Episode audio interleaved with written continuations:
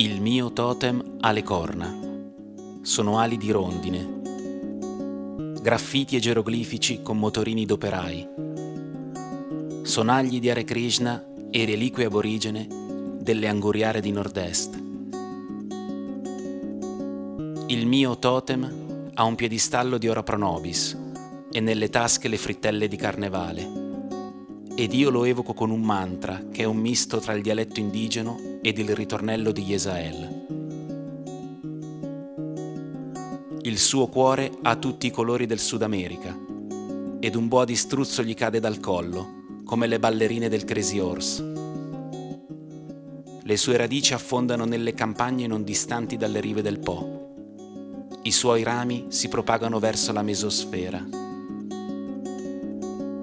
È adornato con piume di gallo e di pavone, lo stesso pavone che seguiva il corteo funebre di Tony, accompagnandolo al camposanto come un faraone.